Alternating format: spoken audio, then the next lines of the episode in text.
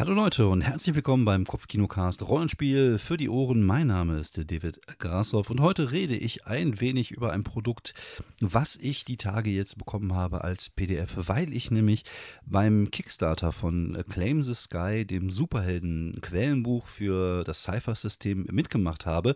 Und ich bin beim Kickstarter sozusagen, zumindest was die Bücher angeht, all in gegangen und habe mir unter anderem auch das First Responders gesichert. Und das ist jetzt die Woche gekommen als PDF. Als Buch wird es bald folgen. Und ich muss aber zugeben, dass das Buch mich jetzt nicht so wirklich interessiert hat. Also zuerst. Also ich habe mir natürlich das Claim the Sky haben wollen, weil ich halt das Superhelden-Thema sehr schön finde.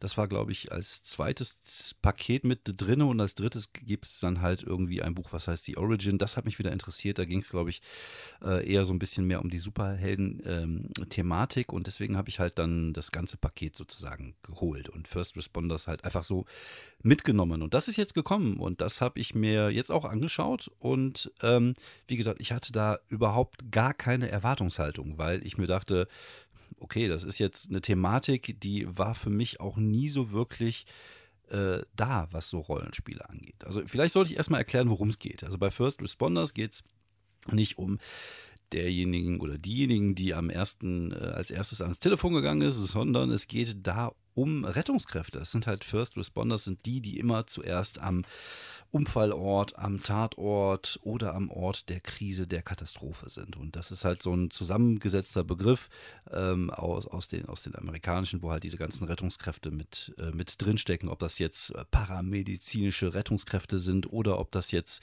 irgendwelche Leute sind, die die Menschen nach ähm, nach irgendwelchen Katastrophen aus dem, aus dem, aus dem Flutgebiet rausholen, ob es Leute sind, die irgendwie mit ABC-Ausrüstung irgendwo zu einem Chemieunfall gehen.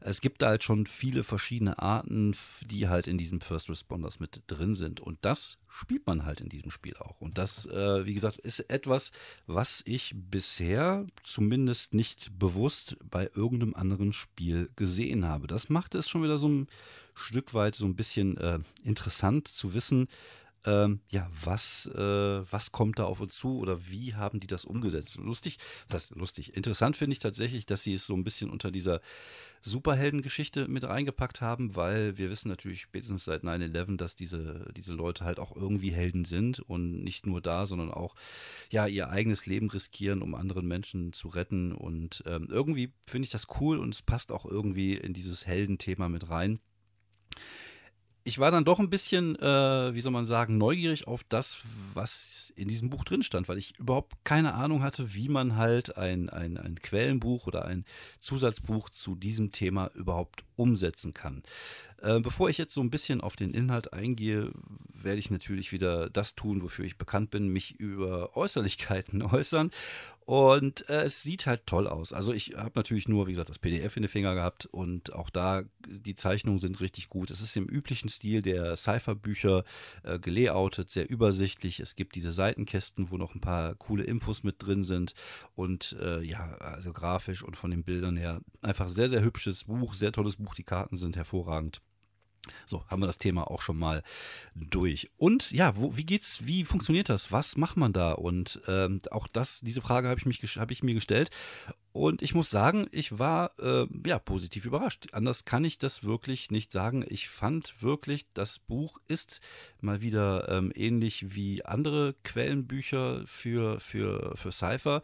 Ob es jetzt das Stay Alive, was ich ja, dieses Horrorbuch, was ich ja hervorragend finde, oder auch Claim the Sky, ähm, es ist mal wieder richtig gut gelungen, was die draus gemacht haben. Also die haben es geschafft, die, die Idee eines, äh, die Idee dieses Themas irgendwie in das Spiel zu integrieren und das halt auf verschiedene Art und Weisen. Aber nach alles nach und nach ähm, ja, worum geht es überhaupt? Also am Anfang wird natürlich ein bisschen in den First Responders Basics ein bisschen darüber gesprochen, welche Art von First Responders gibt es, äh, was, äh, was sind die verschiedenen Einsatzgebiete, welche Art von Katastrophen äh, können passieren und ja, was, was, was, was äh, passiert überhaupt in dem Spiel? Es wird so ein bisschen erklärt, wie gesagt, welche, welche Art von, von Emergency Services es gibt und was die Charaktere eigentlich auch so, so tun und wie man das Spiel so spielen kann. Und ähm, das ist halt einfach erstmal so ein grober Überblick Und äh, ja, so nach dem Motto, das könnt ihr halt mit diesem Spiel machen. Äh, also der zweite Teil, die Responders, äh, das ist der Regelkern. Es gibt eine neue Klasse, also einen neuen Typus, nämlich der Responder. Den gibt es allerdings nur bis Tier 3. Ich glaube, in dem äh, normalen Regelwerk geht es ja, geht's ja weiter, gerade wenn man so richtige Helden spielt. Die Responders haben nur Tier 1 bis Tier 3. Das ist halt die Klasse mit denen man halt sozusagen äh, verschiedene Arten von, von Rettungskräfte spielen kann. Es gibt ein paar neue Deskriptoren, es gibt natürlich auch ein paar neue Fokis und äh, ja, von daher, äh, das, das, das ist halt das, was äh, ja so, so am Anfang immer in diesen Büchern zu finden ist, dass man halt so regeltechnisch so ein bisschen die Sachen äh, beschreibt und ein bisschen reingeht und, und äh, ja, die neuen Möglichkeiten aufzeigt, die man beim Charakterbau halt hat. Das sind natürlich alles sehr spezifische Sachen, die dich äh, in eine gewisse Richtung dann bringen als Charakter. Das ist natürlich, wie gesagt, die Frage halt, was spielst du überhaupt? Ähm, und hier kommen wir natürlich auch so ein Stück weit so ein bisschen zu dem Problem des Spiels. Ähm, Natürlich ist das so, dass so eine Kampagne äh, relativ schnell einseitig werden kann. Wenn man zum Beispiel jetzt einen Feuerwehrmann oder einen Paramedic spielt, und deswegen gibt es den Vorschlag, dass jeder Spieler ein Roster besitzt. Also ein äh, Dienstplan ist, glaube ich, die deutsche Übersetzung dazu, aber eigentlich ist es so eine Art Team, dass jeder, äh, jeder Spieler so zwei, drei verschiedene Charaktere besitzt in einem Team. Es gibt auch im hinteren Bereich äh, so, so, eine, so eine kleine, so, so, so, so ein kleiner Abschnitt über, ein, äh, über eine Organisation, die, glaube ich, Savers heißt, ähm, wo man halt so, eine, so, so sich ein kleines Team zusammenstellen kann und dann gucken kann, je nachdem, was für eine Katastrophe stattfindet, welches der drei Teammitglieder man zum Beispiel dann in so ein Gebiet reinschickt. Das finde ich schon mal eine ganz nette Idee. Das ist halt dann nicht immer, manchmal ist es ja auch so, dass du vielleicht einfach einen Spezialisten brauchst. Du brauchst ja vielleicht bei einem, äh, keine Ahnung, bei einem Erdbeben brauchst du jetzt nicht irgendwelche ähm, Typen mit ABC-Schutz, äh, Schutzausrüstung, die sich mit äh, toxischen Gefahren auskennen, sondern vielleicht brauchst du dann eher den Hundesuchtrupp oder was auch immer. Ähm, ja, und dann geht es auch tatsächlich in den Kern dieser ganzen Geschichte, nämlich darum, wie man das Spiel äh, spielt und wie man das Spiel leitet. Wie gesagt, es geht erstmal darum, ähm, welche Art von, von Gefahr man, man äh, gegenüberstehen kann und ähm, wie man das regeltechnisch ähm, ja, auf, die, auf die Kette kriegt. Und das finde ich halt sehr cool und sehr interessant ähm, gemanagt. Also wie gesagt, wenn man seinen Charakter oder wenn man seinen Roster zusammengestellt hat, man hat so drei, vier verschiedene Arten von, von Charaktere, die in so einem kleinen Team äh, zusammenarbeitet, dann kommt dann irgendwie die Glocke, das heißt jetzt hier, irgendwo ist eine Flut, irgendwo ist ein Erdbeben, irgendwo ist ein Tsunami, irgendwo ist ein, äh, ein Chemie. Äh, Labor explodiert, dann äh, was kann man da machen? Natürlich ist es so, dass jede einzelne äh, Spielerinnen auch jetzt nicht wirklich einen riesen Einfluss auf die Katastrophe nehmen kann. Also es wird, wird nicht erwartet, dass irgendwie einer der Spielenden dann vielleicht äh, die, die Katastrophe oder die, das Tsunami, den Tsunami halt selber äh, mit seinen bloßen Händen stoppt, sondern es geht ja darum, kleinere Ziele zu erreichen und so Zwischenziele zu erreichen. Zum Beispiel rette diese Familie aus dem Haus oder versuche da irgendwo hinzugehen und äh, durch durch einen Tauchgang versuchen, irgendwie einen, einen, Damm zu öffnen, damit Wasser abfließen kann. Also es gibt ähm, ganz viele kleine Zwischenziele, die man während eines Szenarios, also die, die, die nennen die halt so ähm, diese, diese, ja, diese äh, Desaster-Szenarios, diese Katastrophenszenarien, äh, die man dann halt so machen kann. Und das ist schon mal ziemlich cool geregelt, dass man sagt, okay, es gibt so verschiedene Arten von kleinen Aufgaben, die man hat, die man dann halt während so einer Session, während so eines Abenteuers, während so eines Szenarios haben kann. Ein weiterer interessanter Punkt ist, dass die ähm, regeltechnisch die Katastrophen wie ähm, Gegner gehandelt werden. Also auch, auch sie haben so eine Art äh, Threshold, dass man, dass man, dass sie haben einen, also es gibt die Möglichkeit, sie äh, ihnen Schaden zuzufügen, aber auch Schaden von ihnen zu, zu bekommen. Und ähm, sie werden halt tatsächlich gehandelt wie ein, ein, ein kleines Monster. Und das ist schon eine ziemlich coole Idee. Es gibt natürlich gewisse Sachen, wo das nicht funktioniert, bei einer Flut zum Beispiel nicht. Aber bei so einem Feuer kann man natürlich irgendwie Schaden zufügen, indem man es anfängt zu löschen. Auf der anderen Seite kann man halt Schaden bekommen, wenn, wenn man halt verbrannt wird. Und das ist schon eine ziemlich coole Idee und das wäre zum Beispiel sowas, wo ich nie drauf gekommen wäre, dass man irgendwie die Möglichkeit hat, das einfach regeltechnisch so hinzukriegen, dass ähm, ja diese, diese, äh, diese Möglichkeiten irgendwie so, so bestehen. Was dazu noch kommt, was ich ziemlich cool umgesetzt finde, ist tatsächlich dieses Ding halt mit den verschiedenen Zielen. So, welche Ziele kann ich erreichen? Was sind ähm, also die kleinen Ziele, die ich erreichen kann, um, um, um zum Beispiel eine Gefahr zu bannen. Es gibt äh, die Möglichkeit, Encounters einzubauen. Also als kleines Beispiel gibt es zum Beispiel in dem, in dem Wald, äh, in dem Waldbrand-Szenario irgendwie ein, ein Bären, der versucht vor dem Feuer zu flüchten, auch schon verbrannt ist und die, die, äh, die Spielenden halt angreift und halt so diese, diese kleinen Sachen, wie man, wie man das irgendwie so, halt so, so, so eine Art ja, Schnitzeljagd in Anführungsstrichen, wie man so ein Abenteuer halt wirklich fühlbar machen kann. Dazu kommt der sogenannte Disaster Mode. Das ist was, was man ähnlich schon in ähm, Stay Alive gesehen hat in diesem äh, Horrorspiel, nämlich so, um, um halt die Gefahr zu erhöhen, um, um sozusagen den Druck auf die Spielenden zu erhöhen, gibt es die Möglichkeit der, der GM-Intrusions, also dass der Spielleiter halt äh, den Spielern halt so ein bisschen Dinge in den, in den, äh, in den Weg legt. Und ähm, in, in, in dem Horrorspiel war es halt so, dass äh, es nicht nur bei einer 1, bei, also es war halt so zeitlich geregelt, dass man am Anfang mit einer 1 eine GM Intrusion, bekommt, dann mit einer 2 oder 1 und 2, dann 1 und 3. Und so ähnlich gibt es ein System hier mit dem Disaster-Modus. Das heißt, je mehr, äh, je, je fortschreitend das Abenteuer geht, umso äh, größer ist die die Wahrscheinlichkeit, dass der Spielleiter einen da nochmal so ein Ding in den, in den Weg legt. Und dadurch erhöht sich halt so ein bisschen der, der Druck der Situation, ob es jetzt ein Encounter ist oder irgendwas. Es gibt viele, viele tolle Beispiele in diesem Buch was man so ja einbauen kann, um den Druck zu erhöhen und äh, das Abenteuer halt so ein bisschen fühlbar zu machen, den Druck halt auch fühlbar zu machen, diese ganze Atmosphäre, die man halt auch so braucht für so einem für so einem Spiel.